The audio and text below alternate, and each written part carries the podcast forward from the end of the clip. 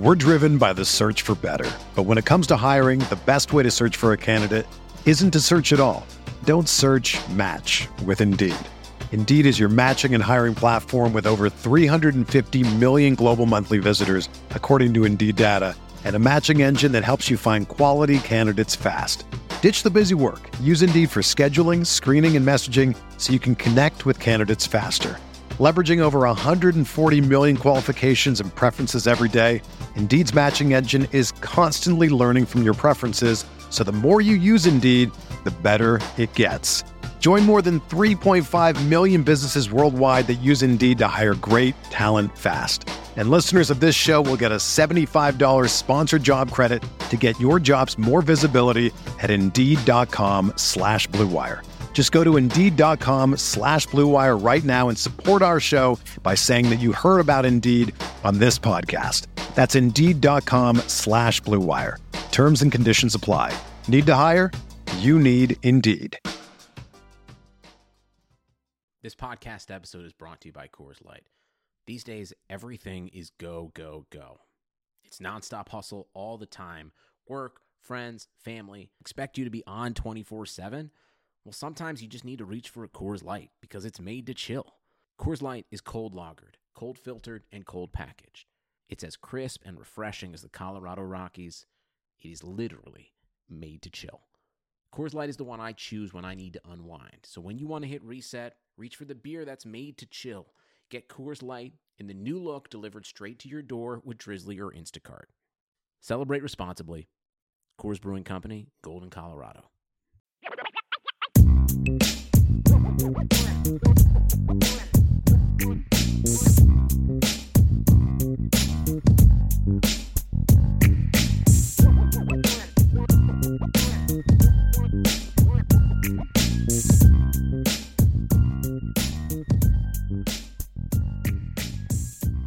Dame fans, welcome back to another edition of the Irish Breakdown Podcast. It is Tuesday. My name is Bryan Driskell.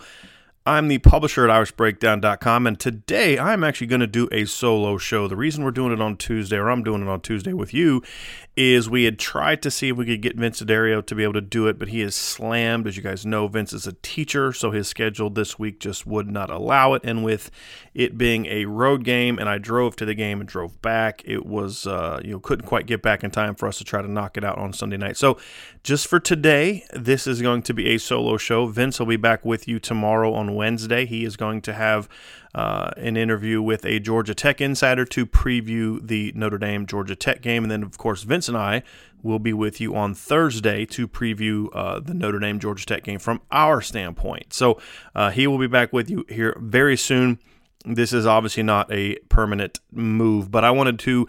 Uh, break down the Notre Dame Pitt game. It was a huge game for Notre Dame, in my opinion. It was a statement game. It was a statement opportunity for Notre Dame.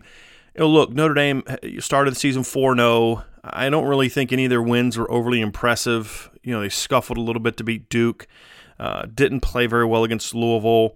Florida State was good for a half on offense, not good for the other half. Defense was kind of not good for half, good for another half, and then South Florida's just terrible.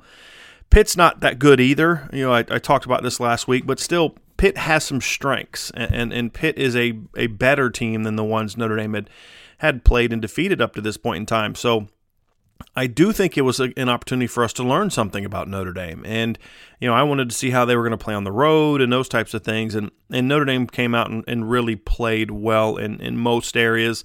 I thought defensively, I thought the first series, obviously not great. Pitt made a couple plays and, and no, uh, went down the field and and kicked a field goal to make it seven to three after Notre Dame opened the game uh, with a touchdown. But after that, I mean, the Pitt, the Pitt. Here, here's some stats that, that, that I found interesting. Pitt did not get into the red zone once this entire game. Scored three points, so it's not like Pitt only scored three points because you know they missed opportunities or things like that. That's not really the case. They were thoroughly dominated uh, by the Notre Dame defense. I thought the Notre Dame offense competed didn't necessarily play well, relied on some big plays, but you know, it was 14 to 3 kind of late in the second quarter.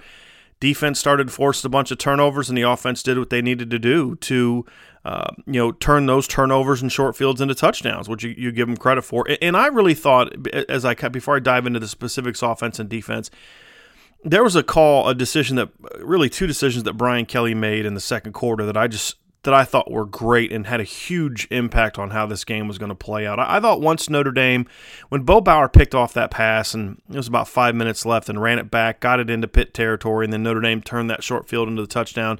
I thought a 21 to 3, I thought basically the game was over because I didn't think Pitt could score that much on Notre Dame. But I still felt like you know, a mistake by the Notre Dame offense, a turnover, something like that, then all of a sudden this game this game could could could get a little bit more competitive if you know if if Pitt's able to make a couple of plays. But Pitt gets the ball back with uh, like a minute minute forty left, somewhere around there. And instead of trying to do something to get back in the game, Pat Narduzzi gets conservative and, and and just tries to run the ball. Runs a draw play, then runs another outside zone play uh, and then you get to third down, they don't get it, and then Brian Kelly calls timeout 20 seconds left. I thought I thought Pat Narduzzi uh, coached with showing his team he had no confidence in him, offensively or defensively. I thought it was uh, scared football, to be honest with you. And, and, I thought Brian Kelly could have just, I would not have criticized Brian Kelly at all for letting the clock run out and, you know, take that 21 to 3 lead into halftime because Brian Kelly has a great defense to build around, and, and he could have, you know, he could have said, "Hey, look, we're not going to take a chance or anything like that." But he made the gutsy call and, and, and a savvy call, I thought, and he calls timeout with 20 seconds left because you know Pitt's backed up, and and when you know Pitt lined up to punt, the Notre Dame punt returner was standing around the 50 yard line. So Notre Dame was going to get good field position with 15 seconds left. You know, you got time to take a couple shots to get the ball into field goal territory. And in a worst case, you know, try to kick a field goal. So I thought it was a great call. And then the second great call was Notre Dame coming after the punt. And then obviously Isaiah Foskey blocks it and Notre Dame runs it back and the, and the game is absolutely over. I, I thought that was a, a great call. And not just for for eh, the impact it had in the game. You know, I think that was part of it. But one of the things I heard from from one of my sources was when Brian Kelly came went up to the team during the week, and and I, what I don't know is if this was just something he said to the defense or if this is something he said to the entire team. But one of the things he said is, "Hey, look, we're, we're playing too tight. We're playing not we're, we're playing not to make mistakes," which is very true. And he said he just wanted them to play loose and to have fun again and and that's fine to say. I mean, you can say that, but the kids need to see it. They need to see you conducting yourself in a way that allows them to do that. And I think little things like this, like this timeout and going for the punt, are the kind of thing that that that players can look at and say, yeah, you know, coach is out here with us. He's he's going to make calls. He's going to give us a chance to go out and make plays. And I just thought it was something that that really ignited the team. I thought they came out in the second half and really just looked put look to put Pitt away, and I really think it, a lot of it had to do with with that that decision because now Pitt's down 28-3 and they've got to come out and throw. And that's when the Notre Dame defense could kind of pin its ears back, started dropping more into coverage. If you want to run a draw play for 20 yards, fine, run a draw play for 20 yards because you're down, you know, 28 to 3. Uh, you you need to throw the football. And Notre Dame was able to play it, and then that's why you get two interceptions in the third quarter, and then you turn them into touchdowns, and next thing you know, it's it's 45 to 3. So I thought that was really a masterful job coaching by Brian Kelly. Uh, and Notre Dame goes on the road and gets a big win. I mean, this was a big win for Notre Dame. Not big win from the standpoint of they beat a good team because they didn't. Pitt's not good. But Notre Dame started to finally play like a top five team. I don't think they necessarily played like a top five team for all season, other than they kept winning. That's obviously a key ingredient to to being a top five team. But uh, you know, to me, it's also about you know you can tell the difference between a you know Liberty who's undefeated and and Alabama who's undefeated, right? You know, well Notre Dame wasn't playing like Alabama. They weren't playing like Clemson. They were beating bad teams in unconvincing and unimpressive fashion. This time they beat a bad team in very, very impressive fashion, and it was the uh, the 42 point difference was the biggest margin of victory uh, on the road in the Brian Kelly area, away from home. I think the next closest would have been the Miami game in 2012 when Notre Dame won on a neutral field, 41 to three. Uh, so, so this was a very, very impressive win for Notre Dame, and, and you have to hope if, for the program that this is something that kind of gives them some momentum and gives them the ability to to kind of carry this into the Georgia Tech game, which then hopefully gives them the momentum to carry this into the Clemson game, which is really the big game that that everyone is going to be thinking about. Now, let's dive into some specifics of this game and this is this was a, a, truly brilliant performance, in my opinion, from the Notre Dame defense. And, and, look, we talked to you guys last week. Vince and I talked to you when we did the preview. This is not a very good Pitt offense. It's just not, and especially with Kenny Pickett, they're starting quarterback out. This is a this is a group that Notre Dame should have handled, but but I don't think they not only handled it. I mean, they they they were impressive, and I mean, really, Pitt's offense was was two long pass plays. You know, Pitt had 162 yards of offense, uh, which is an incredibly low number. 2.2 yards per rush, 3.6 yards per pass attempt, which is just an outstanding number. 162 yards. Uh, is is truly a, a, brilliant performance and truly a dominant performance uh, that that Notre Dame had defensively, and and you just don't you don't see these kind of dominating performances very often, and when you do, you know, it's normally over a team that's just, you know, not very good. And this was this was against a team that you know, when, when i mean not very good, I'm referring to to like a Bowling Green, you know, New Mexico, a team like that. But this this performance to me was was just spectacular. And when you look at um, just how it stacks up, I mean, Notre Dame's played really good defense uh, the last few years. Uh, this this mark was by far the best, and and again, it was the best def- performance they've had of Brian Kelly's tenure. Uh, when it comes to limiting yards, they gave up 162 yards. The previous low was 163 uh, to kick off the 2015 season against Texas. So, truly a spectacular defensive uh, performance. And again, they not only beat Pitt, a team that they should have beat soundly. They absolutely annihilated and dominated Pitt, and that was a really impressive performance. And they did it in, in every facet pass game, um, run game. And I thought it was just a great, great game plan uh, by Clark Lea and the defensive staff. And, and as we talked to you guys about last week, this is an offense that, that was going to use quick game to kind of move the chains and set the tempo. I wrote before the game that you know Pitt's not going to run the ball a lot, so Notre Dame holding Pitt to 44 yards is not an overly surprising number. I mean, that's Pitt came into the game averaging 107 yards per game on offense, and a big part of that was because you know they ran for 147 against Austin Peay 127 against Syracuse, 156 against Louisville. In Their previous four games, they hadn't topped 100 yards yet, and they only rushed for 22 against Miami. So the 44 yards, I'm not, I'm not overly impressed with. Now I think it was an even more dom- not. I'm not only impressed with, I'm not overly surprised by, is what I meant to say. Uh, and, and some of that 44 yards is to me kind of yards they were giving up. You know, I think Pitt had a 19 yard run early in the third quarter when Notre Dame was going to let them run a draw for you know decent yards. Now it should have been played better, but the point is that wasn't where they just like knocked Notre Dame off the ball or anything like that. Um, it was really a, a, dominant performance, and and I think it was partly obviously players played great and, and they executed well, but I really like the game plan. And, and, and as I've said to you guys a lot of times, coaching is about putting your players in position to be successful, and, and a game plan is very important. And in this game, to me, it was obvious that Clark Lea's game plan was we're going to put it on the shoulders of the defense, of the defensive line. And what I mean by that is you know, it's going to be up to them to be the first line of defense against the run game. They need to control the line of scrimmage against the run, and they did, and they completely shut down the run game.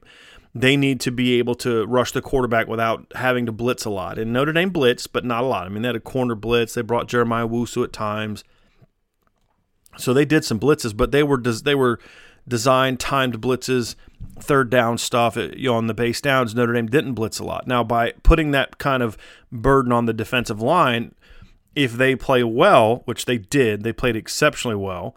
Uh, you now allow your linebackers to roam free more, fly to the football, uh, stop the run, but also do more in coverage. And so you saw the linebackers getting a lot of depth in, in zone. And I know Bo Bauer had a big pick in the inter- in the game. Uh, Jeremiah Owusu had a big pick in the game, but the play that Bo Bauer made, where he really got up underneath that in cut, he'd made several plays like that during the game where he got underneath those in cuts and they couldn't throw the ball. Now, now a lot of times we may only see as fans, we may only see the the play where he made the interception, but when you're at the game live, which I was, when you watch it on film, you kind of remember, oh yeah, that's that play where they wanted to hit that dig route, but Bo got underneath it, or, the, or Drew White, or, or or Shane Simon, or Marist Liufau got underneath it, and they did a great job of that. It allowed Jeremiah Owusu, since he wasn't blitzing as much, to now be used in coverage. And he made an interception. But there were several plays, just like Bo Bauer, where they tried to run a wheel route or tried to run a seam route, and, and Jeremiah Owusu was all over it. And so, because your defensive line was being asked to do a lot with four, you now could use your linebackers in a different way. And because you're using your linebackers in a different way, it allowed them to use their safeties in a different way. So the safeties didn't have to be as aggressive coming downhill. Now they did still did some of that, but they could then use the safeties to protect against the deep ball. Because what did I say before the game? Pitt's going to try to use the quick passing game, the screens. It's a, basically that's their run game: the perimeter screens, the quick game, the, the option routes, the quick outs, the hitches, the swing routes. That's their that's their perimeter running game. That's how they look at it, right? And so they do that a lot of times to set up some of the bigger plays down the field. Well, as I was getting ready to say earlier, you know, Pitt only had 162 yards of offense, right, which is an incredibly no, low number. But 55 of that came on two plays in the first half. I mean, you, you, when you talk about they had a uh, a 33 yard gain, uh, excuse me, a 22 yard gain, I believe, on the first series of the game, uh, and then they had a 33 yard gain later and it's one of those things where I might have those backwards, but uh, it was those were plays that they were really.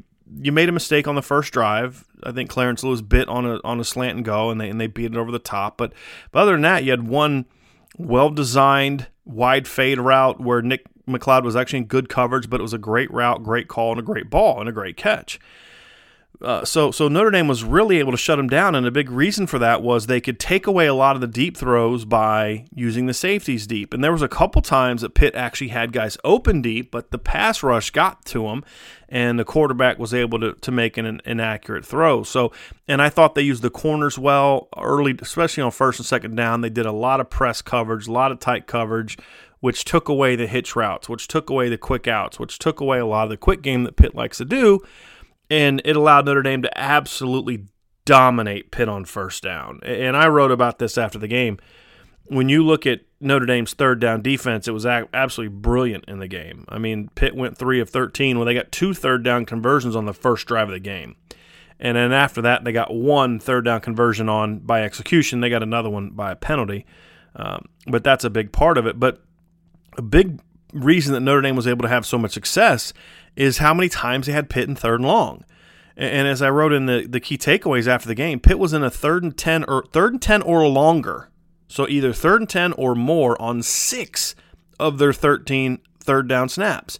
And two more times they were in third and seven. So eight of the 13 third down situations were third and longs or third and very longs. And when that doesn't happen unless you're dominating on first and second down. And the thing about it was Notre Dame didn't actually have a lot of tackles for loss in the game. They didn't have necessarily a lot of sacks in the game. They were just constantly dominating Pitt. They were stopping them at the line of scrimmage. They were, you know, get the timely sack. I mean, a lot of those third and tens are because you got nothing on first down, you got nothing on second down.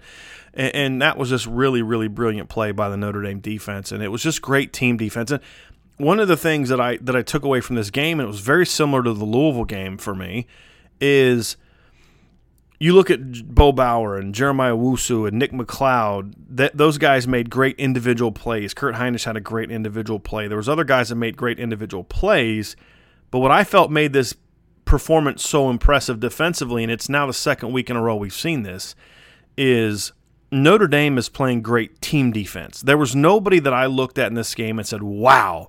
that was like what we saw from Jaylon Smith, or that's what we saw from Stephon Tuitt or Manti Te'o, or you know, guy just had a brilliant, you know, 13 tackle, three tackle for loss game. There was none of that. It was everybody doing their job and doing it well. And then, you know, when there was a couple areas where they weren't playing great, uh, which I'll get into, you, you, had guys make up for it. And, that's the kind of stuff that you say that's what a great team defense does. You're gonna, you know, you're, you know, Shaun Crawford, for example, was a play uh, in the second half, I believe, may, uh, where actually it might have been the second quarter, where Shaun Crawford was was playing tight to take away, you know, kind of a quick throw, but it was actually a vertical route, and the guy just ran right by him. I mean, it would have a good throw would have been a touchdown, but it wasn't a good throw because the pass rush got there and forced a rush throw, and the and the quarterback missed badly.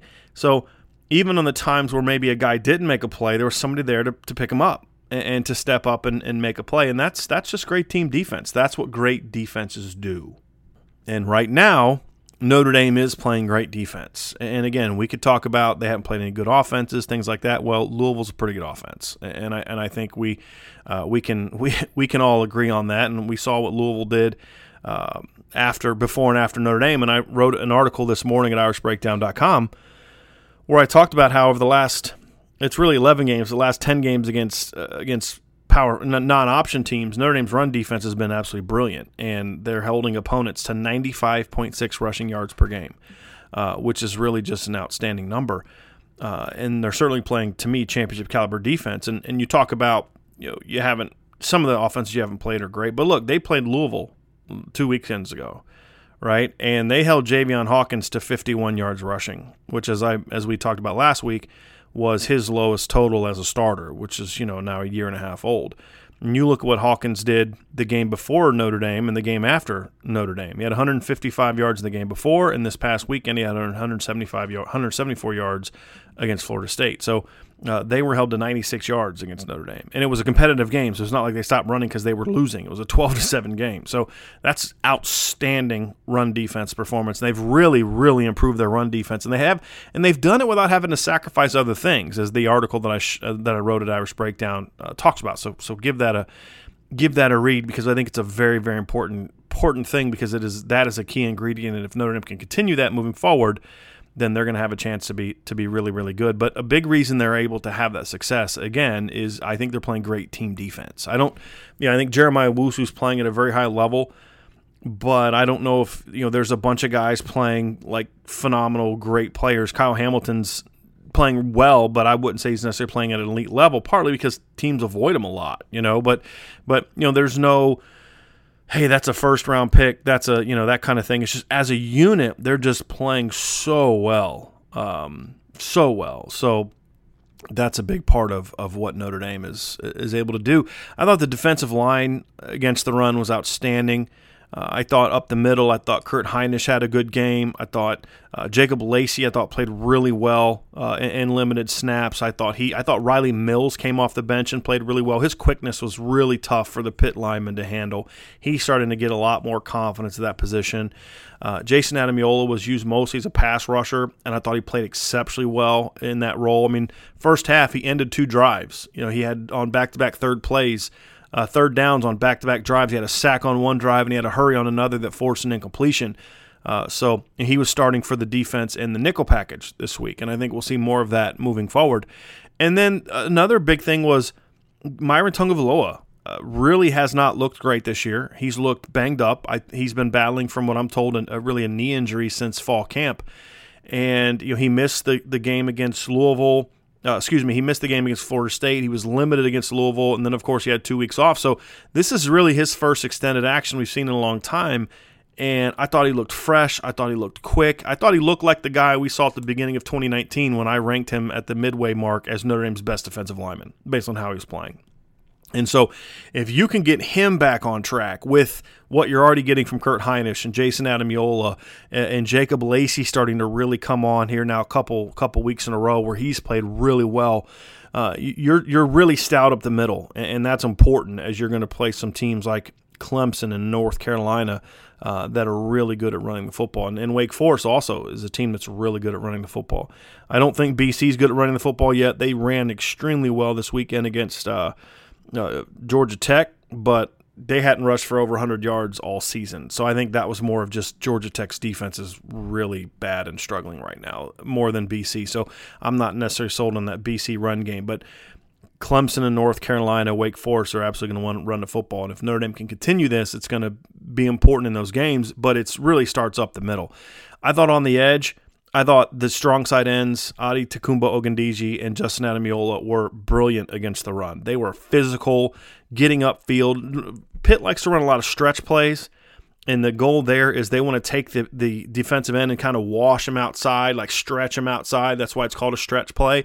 Is you stretch them out and then you open up. The, the further you can stretch, the wider the run lanes that the, the running back can then plant and, and vertically burst, burst through. And when you look at how they played – if the strong side ends can set the edge, which means, you know, they're going to come up field and be physical and say, hey, you're not getting past this area. That's called setting the edge, and that's going to force the running back to, to make a vertical cut. And both of those guys, Ogundeji and Ademilola, were brilliant at setting the edge, and Pitt just had no chance at getting any kind of stretch uh, on their perimeter runs, and that that played a big role in shutting down their run game because then the defensive tackles, the backside linebackers, the backside ends could then crash, and they had shorter room to work, so they could fill and really just eat up uh, those cutback run lanes. So obviously that that played a big role. I thought Daelin Hayes had probably his best game of the year. He was really good against Duke, but I thought he was very good against the run. Made plays in coverage, you know, getting underneath routes. But he had a very good pass rush game. This was the first time really all season we've seen Daelin just turn it loose and you know he had some edge rushes he had some spin moves he had some different things where those spin moves don't work if you're not coming hard off the edge. And i thought he played better. Now i still think there's room for him to do even better as a pass rusher but it was nice to see him really be impactful uh, and get after the quarterback. The rest of the d line him and ademilola were really the only guys that i thought gave any kind of consistent pass rush. Uh, that's my one concern coming out of this game is i still don't see a great pass rush uh, and that's gonna something that's gonna be needed here in future games. The defensive line's gonna have to really improve their pass rush. I thought Drew White was good in this game. He had a bit of a bounce back game. Uh, Jeremiah Owusu, we talked about, was brilliant. Uh, his ability to take away the swing pass, uh, to take away the perimeter pass, to, to be able to handle some of those running back and slot wheel routes. Uh, he's just really good. And he had some snaps too where he was the one being asked to set the edge off of kind of a an edge stunt. I thought he played exceptionally well. Bo Bauer played really good football in this game. You know, eh, I thought a big part of it was he played well in the pass game, and that's been a liability of his in the past. But he had a, a nice pressure that forced an incompletion on a third down. I thought he was disciplined in his run fits. I thought he played good football. I thought Shane Simon played really good in coverage. I thought his his his coverage grade for me was was really impressive. Look, Pitt saw the film they saw him get beat on a wheel route last week. And so Pitt smartly said, hey, let's attack this guy. Uh, and Shane was ready for it. I mean, he was jumping out cuts. There was a, a, play where they tried to run an angle route. An angle route is basically the backs in the backfield. He's going to kind of release like he's going to run outside and then kind of plant and go angle inside. I called it an arrow route because it kind of looks like the tip of an arrow. Um, other people call an arrow route like a straight out route. You know, like the they do more of the the the long part of the arrow, but I like to kind of look at the arrowhead. You know, it looks like an arrowhead, and I call it an arrow route. So that's that's what they tried to run on him. And at first, I thought Shane was going to overplay the out cut and get beat inside, but he re, he re, he read it well. He responded quickly, and he did it without grabbing. I thought he kind of rerouted a little bit without grabbing, and I thought he was going to grab, but he didn't grab. Uh, and he played the route and forced an incompletion. So he really stepped up in the pass game. His run defense still needs a lot of work, but I really thought he bounced back from a, a poor game against Louisville, especially in coverage, and and made some good plays. I thought Marist Liufau looked a lot more comfortable attacking downhill. He really showed his speed and athleticism on a couple backside plays. So you got better play from the buck position, which is really important. It needs to get a lot better, but it was certainly a step in the right direction. Uh, secondary wise, I thought Nick McCloud was outstanding. You know, the one play he got beat, it was a really well designed play by Pitt. They actually took their receiver and put him in the slot and then put, I believe it was their tight end outside. Well, what that forced Notre Dame to do is that forced Kyle Hamilton to go outside to cover the tight end, and then Nick McCloud came in on the slot, and they ran a wide fade, beat him for a, a big gain. Now, the reason it was a great play was when you when you can isolate your receiver in the slot against a big physical guy like Nick McCloud, if Nick McCloud gets hands on you and you're outside, he's basically pushing you to the sideline. If you can if he even even if he gets hands on you in the slot, you have more room to work. So you can kind of run that wide fade and have room for the quarterback to throw the ball to your outside, which is what the quarterback did. He threw it over his outside shoulder and he kind of drifted him outside, and that makes it harder to defend. So it was really a well called play, well executed, great catch. Uh, and they beat him. But other than that, I thought Nick McCloud's coverage was excellent. Clarence Lewis, as I mentioned, got beat on a slant and go. Other than that, I thought he was good. Uh, I thought I thought uh, Kyle Hamilton was good in coverage. They tested him way more than I thought. And other than that one pass interference when he got unnecessarily grabby, uh, he was really good in coverage. So just a great all around performance, great game plan, great execution. They played hard. They played fast. Uh, it really was uh, an impressive thing to watch. And turnovers. That's been the one issue on defense this year where the Notre Dame defense has just not performed well. I think they've turn, only forced three turnovers, I believe, coming into this game. Um, they only had one interception coming into this game.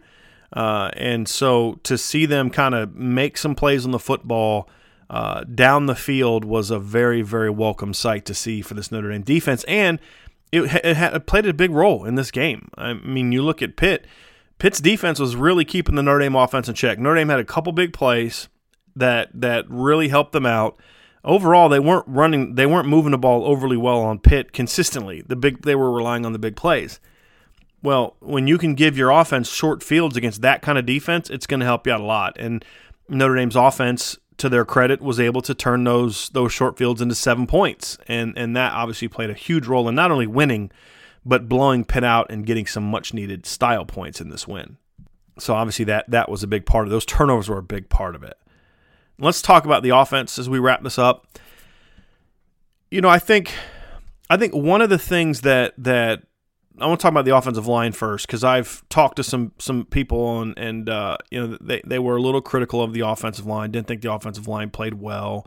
You know, didn't run for a lot of yards. Notre Dame only rushed for 115 yards in the game, and let's be honest, a, a good chunk of that positive yardage was quarterback scrambles in the pass game. And uh, you know, but I I think you have to evaluate offensive line play like anything else relative to the the level of the competition they play. I mean, I remember last year Ian Book threw for a bunch of yards against New Mexico, and I said I, he didn't play well, you know, because it's relative to the quality of the competition.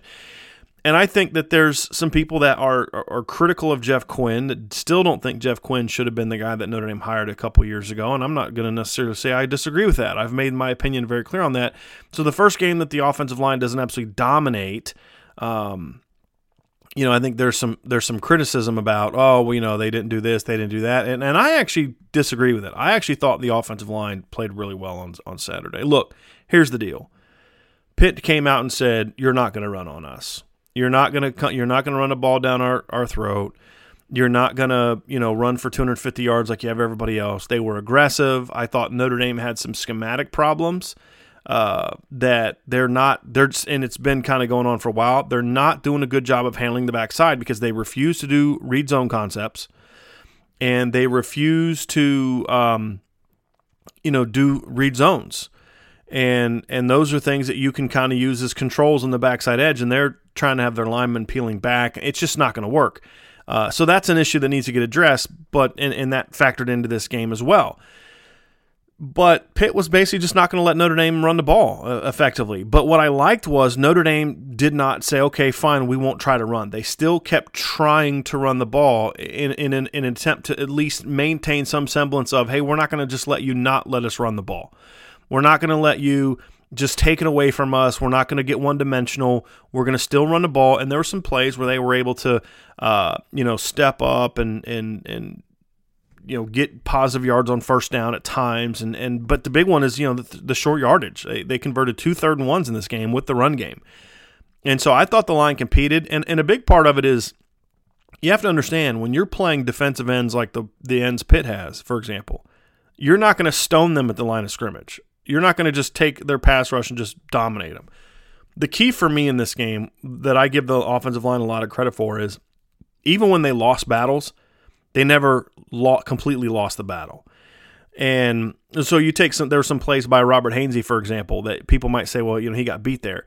Well, Pitt was lining up their edges, ends really wide, and they're coming off wide rushes. Well, that's naturally going to result in the offensive tackle doing one of two things, and, and he's going to have to do one of two things to win.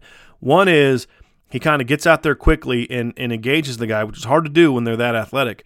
Uh, and, and, the other one is you're going to kind of have to sink back more, knowing you're going to engage the guy deeper and closer to the quarterback, but you're going to then engage him and ride him past the quarterback. And that's what Notre Dame was doing a lot of. And they, Ian Book looked like a lot of times Ian Book will run into pressure. I mean, it's just a criticism I've had of him where if there's a wide rush, he's going to kind of panic a little bit and, and take off or step into it. Well, he was just calmly stepping into the pocket on Saturday. That tells me that they were prepared for those wide rushes and that Ian knew, hey, when you see this wide rush, trust your tackles that they're going to ride that guy outside, step into the pocket, and make a play. And I thought he did a great job of that. I mean, the first touchdown pass to Ben Skowronek, he steps into the pocket and, and lets go of a pass. He was he was stepping into the pocket and taking off and running, but he wasn't doing it quickly, which is what you want. If sometimes a quarterback can can kind of react too quickly to a run lane or pressure. He takes off running. Well, that crossing route may still be right in the middle of the field, and you're going to run right into the linebacker that's covering that crosser. He had poise. He let the block blockers do their job. He let them ride defenders past him, and then he would step up into the pocket and take off running. And that was a big part of the success. I mean, I think he had two, if I'm trying to remember correctly, he had at least one, but maybe two scrambles on the first drive of the game that moved the chains uh, that set up that touchdown, the first touchdown. So um, I thought they did well. I mean, it, that doesn't mean every lineman played well. I thought Liam Eichenberg was outstanding in this game. He had two mistakes in the game. One, he just kind of lunged and let a guy get by him, and another, he was late getting over to a, a linebacker twist that was coming from the inside. But over other than that, I thought he was outstanding. I thought his run blocking was outstanding. His pass blocking was exceptional. I thought Tommy Kramer played an improved game of football. Uh, I thought Robert Hainsey was solid. Aaron Banks was a little up and down, but but but good. I thought Jarrett Patterson struggled. There were too many times where his hips would kind of turn. He'd let, it, let a guy upfield. Uh, but again, even in those plays where I thought Jarrett Patterson didn't do a good job with his initial block and got beat upfield, he kept a body on the defender. And that isn't easy to do when you're playing defensive lineman as good as Pitt. And by doing that, they allowed Ian Book to either slide step and throw, which he did at times, or they allowed him to get outside the pocket and make a play, which he did at times, or they allow him to step into the pocket and take off running, which is something he's good at. He's always been good at that. So you can't do that. It just takes one guy to lose his block, and it's a sack. Just takes one and they didn't do that. And and and they competed hard. I thought they did. I was afraid, honestly, my biggest fear coming in this game was that we'd see the line revert back to what they were the last two years, which is catching you know, coming on, it's a really good D line, so we're just going to step and catch. They didn't do that. They took the fight to Pitt, and, and I really liked how they competed. So uh, I I gave the offensive line good marks for this game. It, this, the numbers weren't sexy. I didn't expect them to be sexy.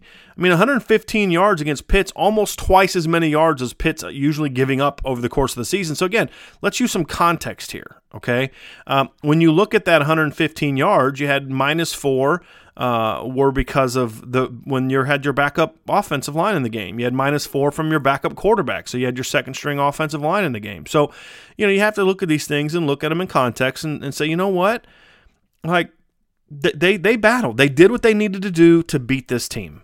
And, and I give them credit for that. And, and let's be honest, this was also the first test that they've really had against a defensive line that's really good against the run. They've handled some good. They had a good pass rushing line against Duke.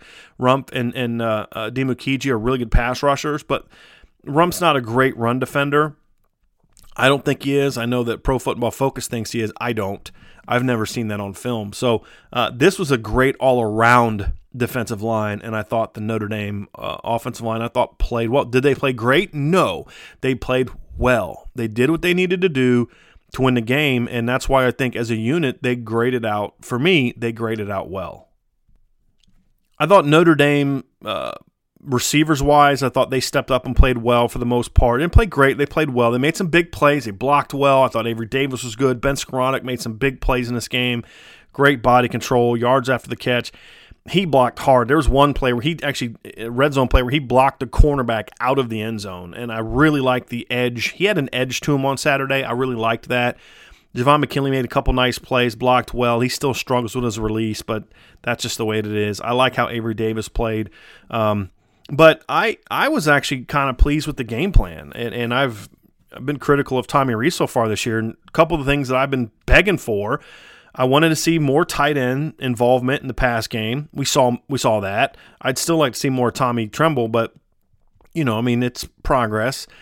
Michael Mayer was was and it, it wasn't just production for the sake of production. I mean, the tight ends uh, combined, I think, for seven catches in the game, but it was obvious that they were primary reads. and and not just like hitting them on a crossing route because they're you know it's a check down. These were these were throws where they were the primary read or a part of the primary read for the most part, and I thought that was important. Uh, I, I said, please throw to the running backs, especially against Pitt, and they did that. And I thought the game plan was good in that regards. I thought early on they threw the ball more than they ran, but it was a ba- it was it was still kind of out of balance fields. Like you, Notre Dame wasn't just running; they had some play actions. They weren't just I mean, excuse me, they weren't just passing to pass. They were using play actions. They were doing some quick game. It was clear that they were they were still trying to run the ball, so you couldn't just play the pass if you were. And I have never understood why they got rid of RPOs. Well, we saw RPOs on Saturday. I was thrilled about that. The first time they threw an RPO, it was uh, you had it was to the left. Avery Davis. They were running a counter to the right. Pitt crashed the backside. Ian Book pulls, throws a little look screen behind the line to Avery Davis. He catches it, makes one guy miss, picks up nine yards, stealing yards. There's another play later in the game where Ian Book pulled it and banged an outcut to Javon McKinley. I think Ian Book is really good at those kind of RPOs. And, and no, he's going to make some wrong decisions from time to time and hand off when he shouldn't or pull and throw when he shouldn't. That's going to happen. But these are yard, these are plays where it's, it's an easy read. You, you have one guy to, to look at and you pull it and throw it to one guy. It's it's not that hard, and they stole yards against Pitt doing that. And that's why I love RPOs. It's if you want to overplay the run, then then we as an offense, looking at it from the coaching standpoint, we as an offense now have things we can do where we don't have to then come back with the next play call. Hey, they did this on the last second and ten, so next time on second and ten, we're gonna we're gonna call this. Well, they may not do that next time on second and ten. What I love about RPOs is they give you the option to beat a defense with what they're doing now, even if it's not necessarily the call. So we may say, hey, look, we're going to call counter here. Uh, and again, when I say we, I'm look, trying to look at it through the coach's eyes, right? So that's what I mean by we. I'm trying to give you a coach's view of it. You know, we may look at it and say, hey, we want to run counter here, but if the way that they can beat counters by doing this, well, we're going to build into the counter call an RPO where we're calling counter, the line's blocking counter, the backs are blocking counter, but we don't need the backside receivers to block counter. So they're going to do this. They're going to, you know, maybe bang a post route or a quick out cut or a screen like we saw. And if they crash this guy, or if this safety does this, or if this guy does this, then we're just going to pull it and we're going to throw it.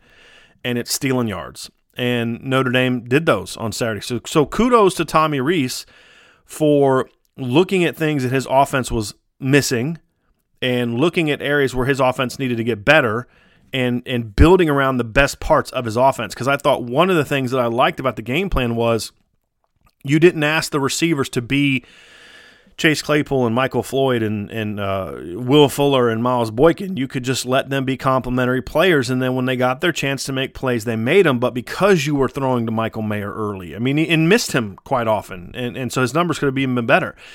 The play where they where the Javon McKinley caught the ball and ran for 41 yards, that was initially meant to be a pump and go to Tommy Tremble, but the defense held Tremble, and so Book scrambled and then saw McKinley open backside. That was not a design throwback play. That was Ian Book improvising, uh, and the and the line giving him time to improvise. But that was a play that was designed to go to the tight end, and they overplayed it, and that's why they left Javon McKinley uncovered. So I really liked that aspect of the game plan, uh, and and red zone. I still want to see a little bit more physicality, but I thought that there was uh, some some better concepts there. The issue to me for the offense was was the play of Ian Book. In and let me explain. I liked a lot of what Ian Book did on Saturday from a from a competing standpoint. I didn't think Ian Book was at his best throwing the ball. I thought he was off target a lot. I thought he missed some throws that that honestly he shouldn't have missed, um, and and just didn't play as well as I think he's he's capable of playing as a thrower. And I thought those things limited the effectiveness of the offense, especially early in the game. There were reads he didn't make he should have made, and throws he he he should have made that he didn't make. And so I think in that regards there was some sloppiness, and that's really something that that stalled the offense a lot early. However, I also loved his compete, and that is a big part of this this this win. You know, the third and ten play or the the second and ten play he he where he threw the touchdown early in the game. That's a play that Ian Book, really even Ian Book in September, would have not kept his eyes downfield, would have rushed out of the pocket, and probably not seen Ben Skowronek coming across the middle to hit him for a touchdown. But he did, and so that was big. The the, the touchdown pass, uh, the the second touchdown pass to Skowronek. There's a guy screaming down Ian Book's you know face. I mean, he's just he got rusher came through. And he just threw it up. And and I even had somebody say, "Well, I mean that second touchdown, I'm going to give Ian Book credit for that because he just threw it up to him." I'm going to give him credit for that because that's what I want him to do. Hey, man, you don't have to be perfect every time. You don't have to make the perfect read every single time. You don't have to make the perfect throw every time. Sometimes it's just give your it's look, it's third and 14. It's whatever. Just give your guy a chance to make the ball. If they make a play. If they pick it off, they pick it off. It's third and 14 and you're throwing the ball 50 yards downfield. Whatever. It's like a punt, okay? But give your guy a chance to make a play. And he did that. And guess what? His guy made a play. Uh, the, the play to Javon McKinley. that's not how they drew it up. That's just Ian running around, keeping his eyes downfield and competing. And it results in a 41 yard gain. So, you know, look, so quarterbacks are going to be off sometimes. They're going to be sloppy sometimes. They're going to be, they're going to miss throws sometimes. And I think that one of the things that, that I think we, we tend to do when we when we evaluate quarterbacks, especially if it's someone who who you're critical of, as I've been of, of Ian Book, is you tend to put pass you tend to bring past performances into this game. So when Ian Book's missing throws, like, oh, here we go again. Well, in this game, he was off. He was missing throws. He was missing reads. The the you know some of the things we've seen in the past were still a problem. You know, waiting too long to throw the ball. He was too late on throws. Um, that cost him a chance to have a big play to Joe Wilkins on a drag route that almost got picked. Uh, he forced two balls in the end zone, almost got picked off twice. I mean, so there were definitely mistakes.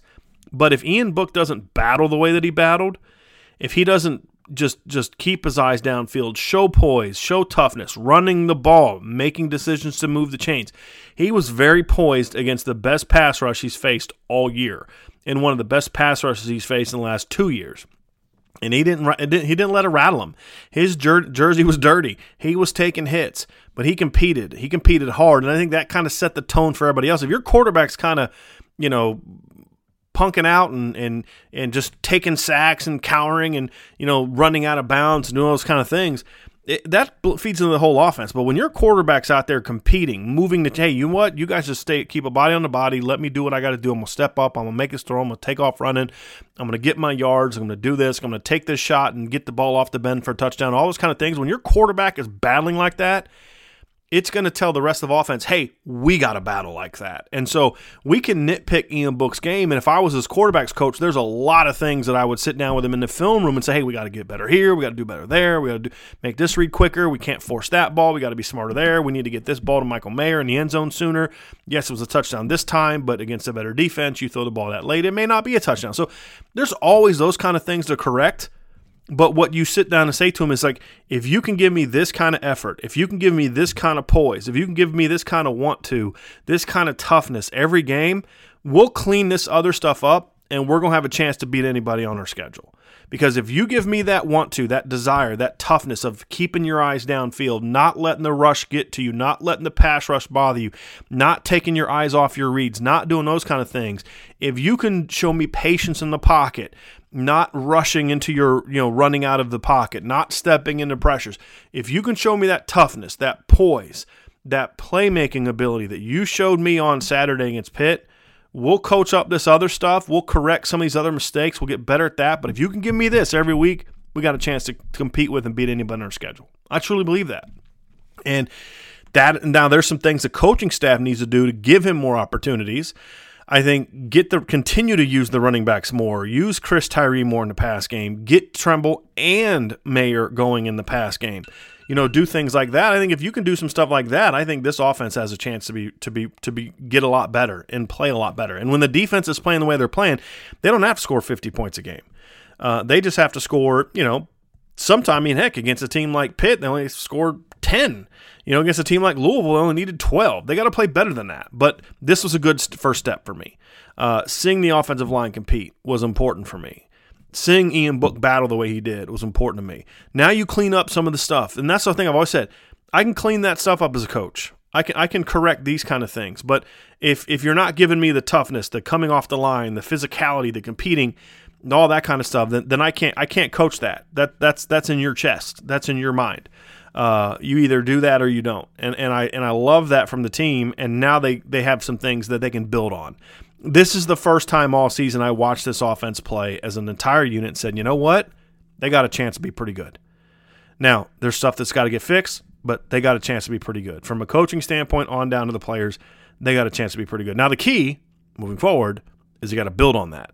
They can build on that then we're looking good. They can't take a step back. And I think that doing what they did against Pitt, if you can go on the road against Georgia Tech this weekend and then build on that, now you got yourself in a really good position to say we've got some momentum and some confidence heading into that Clemson game, which is really going to be the game of the year for Notre Dame. So, um, those are my thoughts on the Notre Dame Pitt game. Really, again, an impressive, impressive performance from Notre Dame, uh, toughness wise, attitude wise, mentality wise uh, and then just going on the road and just handling your business, uh, you know, and doing what you're supposed to do against an inferior opponent. And, and I was very impressed by that from a coaching standpoint, all the way down to, to the last aspects of the game. There's a lot to, to coach up and correct, but there's a lot to, if you're a coach, there's a lot you took out of this game that you're excited about. But boy, if we can just correct these couple things here, boy, we got a chance to be really good. And that's where you want to be as a coach. So good win for Notre Dame. Make sure you stay locked into irishbreakdown.com for all of the Georgia Tech analysis coming up. As I said earlier in the show, Vince will have a podcast tomorrow on Wednesday where he, were he will interview a Georgia Tech insider to talk about the Yellow Jackets. And then uh, the, on Thursday, Vince and I will have a podcast where he and I preview the Notre Dame Georgia Tech game. On Friday, we'll have a video out where I interview former Notre Dame quarterback Steve Beuerlein. I'll get his thoughts on the Pitt game, and then he'll preview the Notre Dame Georgia Tech matchup, and we'll have tons of Georgia Tech analysis. So make sure you're checking that out. Make sure you're paying attention to the website, reading the website. Those are the things that we can do to really keep this site flourishing and keep things rolling the way that they're rolling. So uh, we had a great week last week. I want to have another great week this week, but I need all of you podcast listeners to also make sure that you are reading the website as well. So, uh, for Vince and Brian and everybody else that's a part of our staff, JP Scott does his betting lines late in the week. Ryan Palmieri is going to give some analysis of the opponent every week. Uh, you know, we, we really appreciate all you guys being with us, and we look forward to continuing to grow our site and grow our podcast and everything else that we're doing. Got some things coming down that we're working on. Vince and I are working on as far as getting some video type stuff going. So make sure you keep an eye out for some of those announcements that we're we're hoping that we can make very very soon. So appreciate all y'all being with us. And uh, we will talk with you again here very soon as we get ready to talk about Notre Dame and Georgia Tech.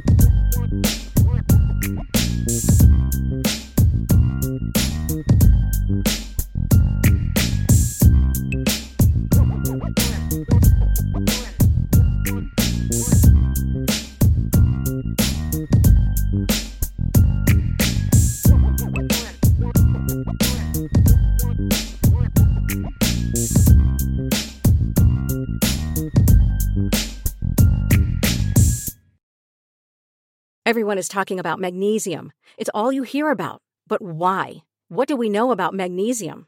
Well, magnesium is the number one mineral that 75% of Americans are deficient in. If you are a woman over 35, magnesium will help you rediscover balance, energy, and vitality. Magnesium supports more than 300 enzymatic reactions in your body, including those involved in hormonal balance. From functional medicine doctors to mental well being and female hormone experts, we all know that magnesium is the one mineral to improve all aspects of well being and health. But which one? Magnesium Breakthrough from Bioptimizers, the trusted choice recommended by leading experts with seven best absorbed forms of magnesium to ensure your body receives the support it needs for overall well being. Go to bioptimizers.com slash balance today and use code BALANCE10 for 10% off. Support your journey to wellness at B-I-O-P-T-I-M-I-Z-E-R-S dot com forward slash balance. Magnesium Breakthrough from Bioptimizers, your foundation to optimal health and vitality.